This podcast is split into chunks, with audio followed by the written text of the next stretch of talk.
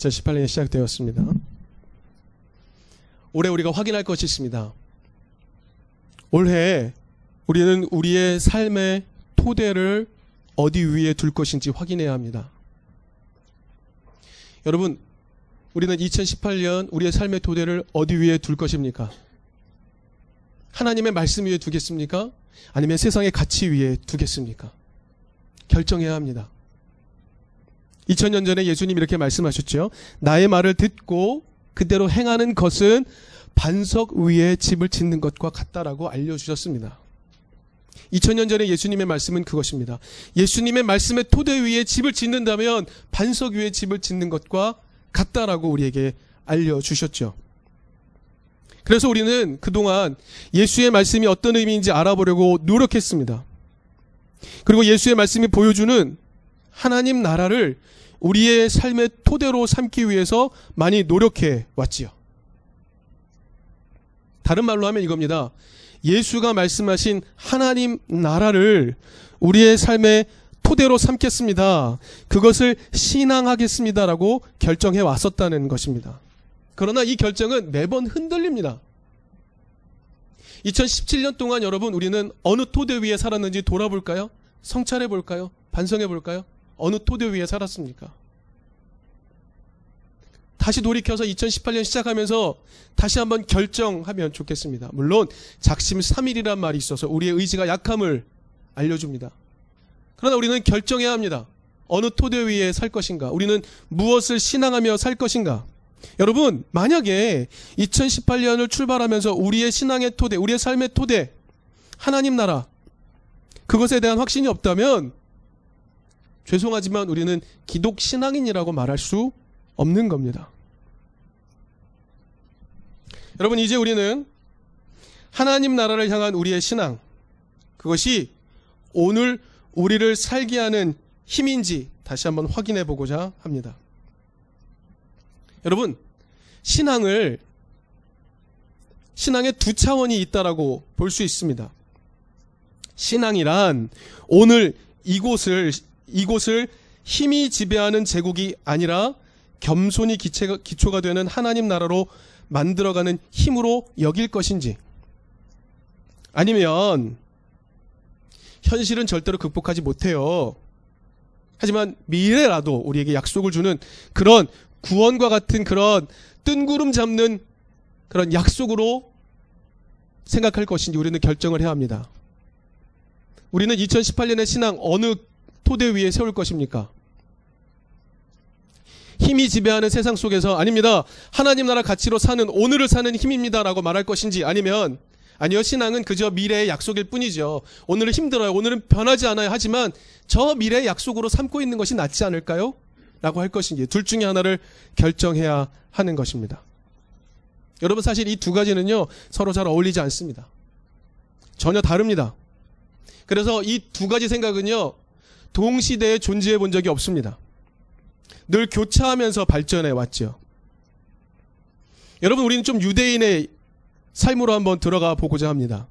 여러분 유대인에게 있어서 중요한 것은 야훼 신앙이었습니다. 야훼를 따르는 신앙.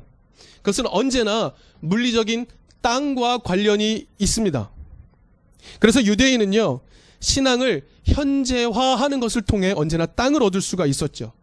신앙을 현재 살면서 잘 지키면 살 곳을 얻을 수 있는 겁니다.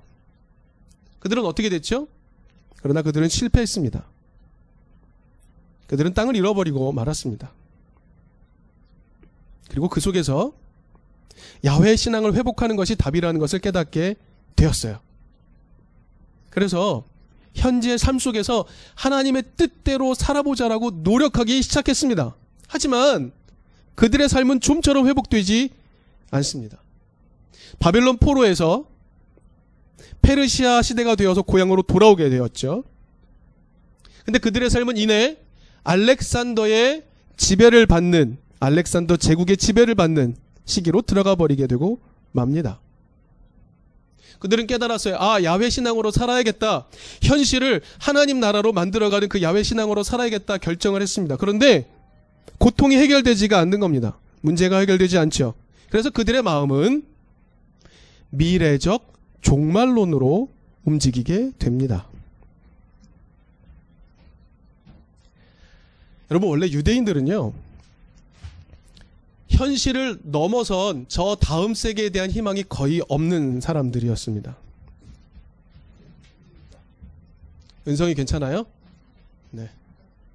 유대인들은요, 원래 현실을 넘어선 저 다음 세계를 희망하는 그런 신앙적 가치가 별로 없었던 사람이었습니다. 왜요? 아까 말씀드렸다시피 늘 땅이 중요했기 때문입니다.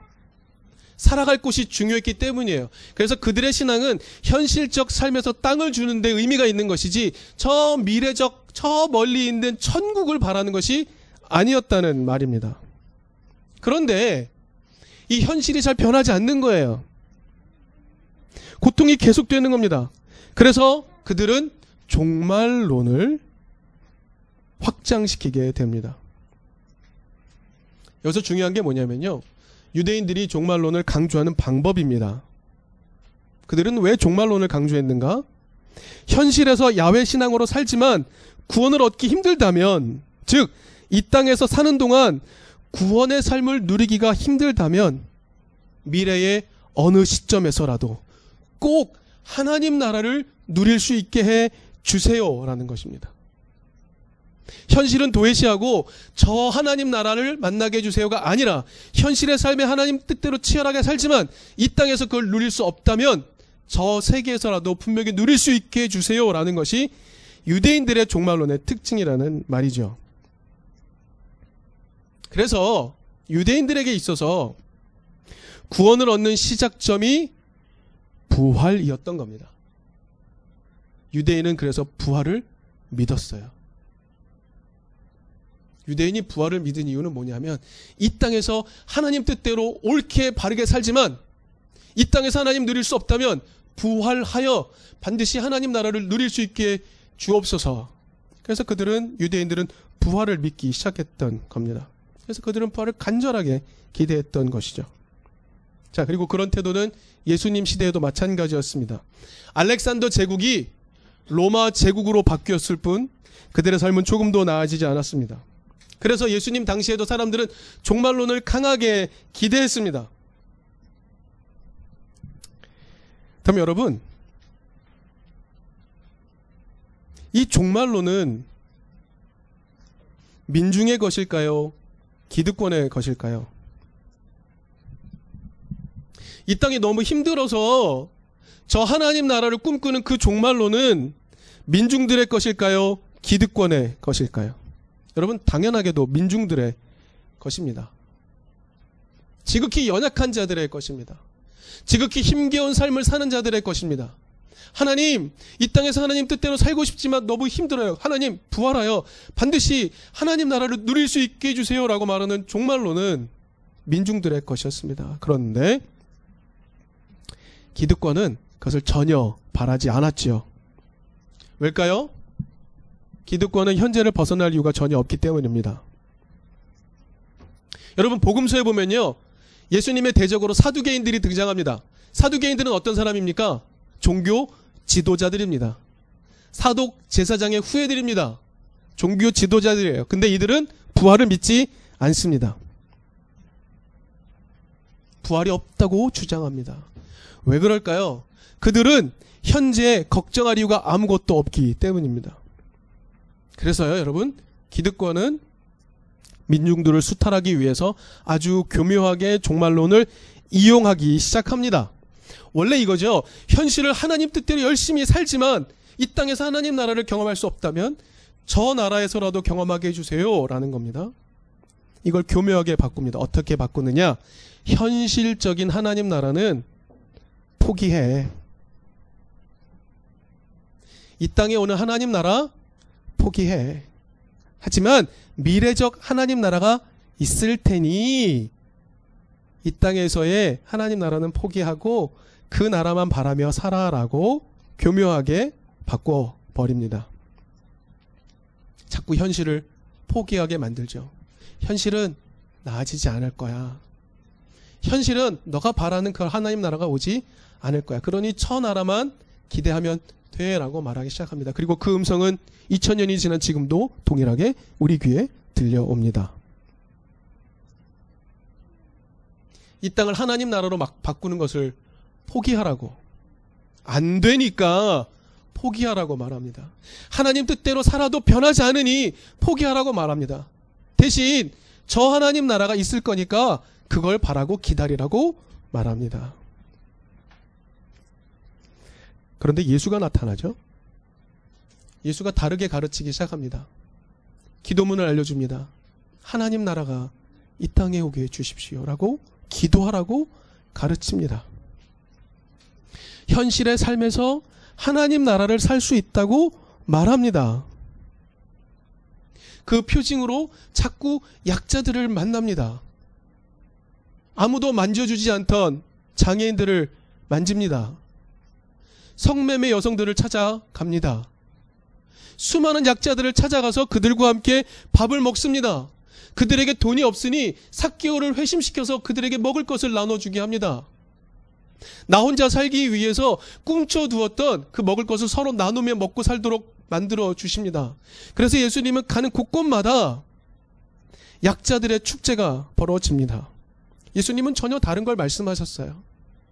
하나님 나라가 이 땅에 올 수 있다. 이 현실이 하나님 나라가 될 수 있다라고 말씀하여 주셨어요. 누가복음 17장 21절에는 너무나 놀라운 말씀이 있습니다. 예수께서 말씀하시죠. 하나님 나라는 너희 안에 있다. 여러분, 예수님은 민중들의 시각이 이 시대를 넘어 저 하나님 나라로 향하지 않도록 하셨어요. 그 하나님 나라를 이 땅으로 끌어오도록 하셨습니다. 이 땅에서 살도록 하셨습니다. 살 수 있다. 너희들에게 하나님 나라 올 수 있다. 너희는 과연 야훼를 신앙하는가? 하나님을 신앙하는가? 그렇다면 서로 사랑하면 이 땅에서 하나님 나라를 만들어낼 수 있다. 라고 가르쳐 주셨어요. 뭐라고요? 너희가 서로 사랑하면. 오늘 본문은요. 예수님이 가르쳐 주신 그 사랑의 토대 위에서 서로를 위해 자신을 아낌없이 나누는 것이 교회라고 알려주고 있습니다. 이렇게 말하죠. 사랑을 말과 혀로만 하지 말자. 행동과 진실함으로 하자라고 말합니다. 여러분 지난주일 설교와 연결하여 봅시다. 지난주일에 요한복음을 기록한 저자가 누구라 그랬죠? 예수께서 사랑하시는 제자라고 확인했습니다.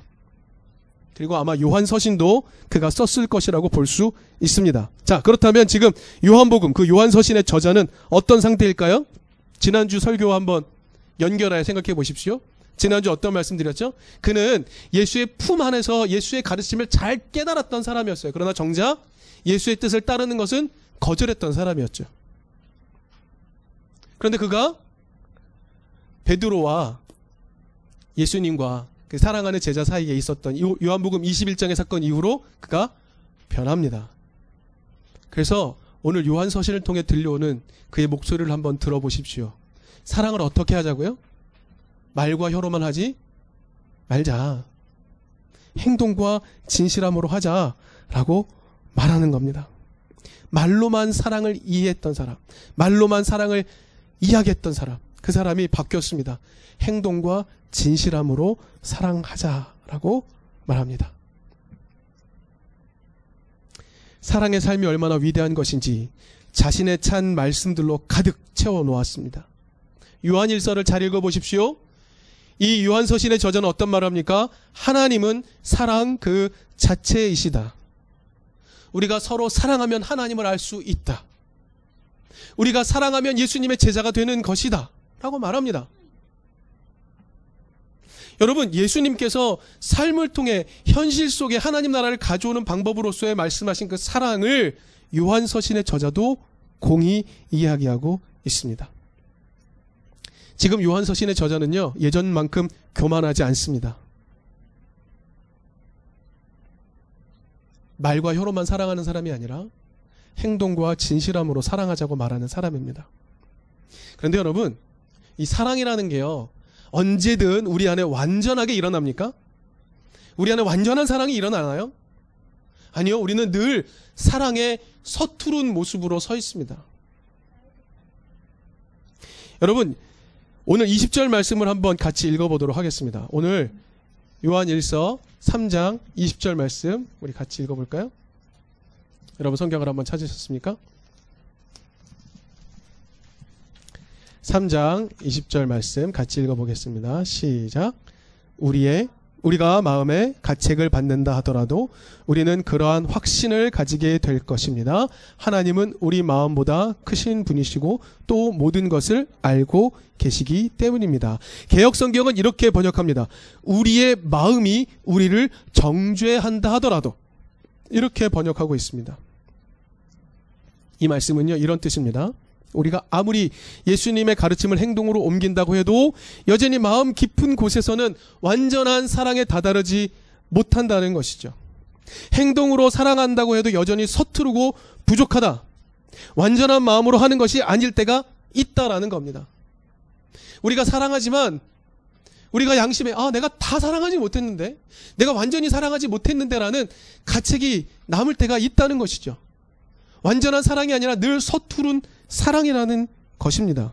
여러분, 그런 사랑이면 하나님이 우리를 외면할까요? 너희들 사랑에 완전하게 다다르지 못했으니 나는 너희를 포기한다. 너희가 완전한 사랑에 이르지 못했으니 너희는 내 가르침대로 행하지 못했으니 너희는 내 제자가 아니다라고 말씀하실까요? 오늘 요한서신의 저자는 그렇지 않다라고 말합니다. 여러분, 우리가 아무리 잘하려고 해도 우리는 사랑에 서투를 수밖에 없죠. 저자는 이렇게 말합니다. 우리가 서투르게 사랑한다 해도 우리는 진리에서 태어난 것이다 라고 말합니다. 우리가 서투르게 사랑한다고 해도 우리는 진리로부터 난 것이다. 우리는 진리 안에 있는 것이다 라고 말합니다. 이유는 뭔가요? 우리의 사랑이 서투르다 해도 여전히 진리 안에 있다라고 말할 수 있는 이유는 뭡니까? 우리의 사랑이 여전히 완벽하지 않아도 우리가 진리 안에 있다라고 말할 수 있는 이유는 무엇인가요? 바로 하나님이 우리보다 크시기 때문이다라고 말합니다. 우리가 사랑에 서툴러도 우리가 사랑을 하려고 하면 그 부족함의 간격을 하나님이 메우신다는 겁니다. 우리가 하나님 안에 있기 때문에 우리의 사랑이 서툴러도 우리가 사랑하려고 하기만 한다면 하나님이 언제든 그것을 메우신다는 것입니다. 여러분, 예수님께서 말씀하신 이 땅 위에 하나님 나라를 살려면요, 우리는 서툴러도 사랑을 해야 합니다. 여러분, 우리의 사랑의 표현이 완벽하지 못해서 우리의 말과 우리의 행동이 그 누군가를 찌르기도 합니다. 나는 사랑의 행동인데 그것이 다른 누군가의 상처를 주기도 하죠. 그런데 여러분, 우리는 그 사랑을 계속해서 시도해야 됩니다. 그러면 하나님이 그 간격을 메워주시고 우리의 상처를 고쳐주시고 더 사랑할 수 있게 만들어 주십니다. 여러분, 이 방법에 대해 여러분 회의를 품고 계시지 않나요? 사랑의 방법이 과연 대안이 되겠어? 사랑의 방법이 이 시대를 사는 힘일 수 있겠어? 여러분 혹시 이런 회의가 여러분 속에 있지 않나요? 여러분, 만약에 이런 회의가 있다면 아직 우리는 기독 신앙인이라고 말할 수 없습니다. 요한서신의 저자 말뿐이었던 이 사람도 변화되어서 사랑의 삶으로 전환하고 당당하게 말합니다. 사랑에 서툴러도 된다. 사랑을 행동과 진실함으로 시작하면 된다. 우리가 부족해도 하나님이 메우시기 때문이다. 여러분, 요한서신의 저자의 이 신앙을 오늘 우리도 배울 수 있을까요? 여러분, 어떻게 생각하십니까? 여러분, 우리가 현실 속에 하나님 나라 만들어갈 수 있을까요? 사랑으로 만들어갈 수 있을까요? 여러분, 서툴러도 된다고 말하는 이 요한 서신의 저자의 말을 우리가 믿을 만한 걸까요? 여러분, 우리는 사랑에 서투르죠? 간혹 본의 아니게 상처를 줍니다. 그러나 우리는 이 서투른 사랑을 계속 밀어붙여야 할 것입니다. 그러면 하나님이 우리 사이를 메워 주실 것입니다. 우리 서투른 사랑을 계속 해야 되겠습니다. 인정하고 아직 사랑에 서투르다라는 것을 인정하고 그래서 조금의 실수를 이해해주고 용서를 구하고 도와주면서 우리의 사랑을 더욱 든든히 만들어 가기를 바랍니다.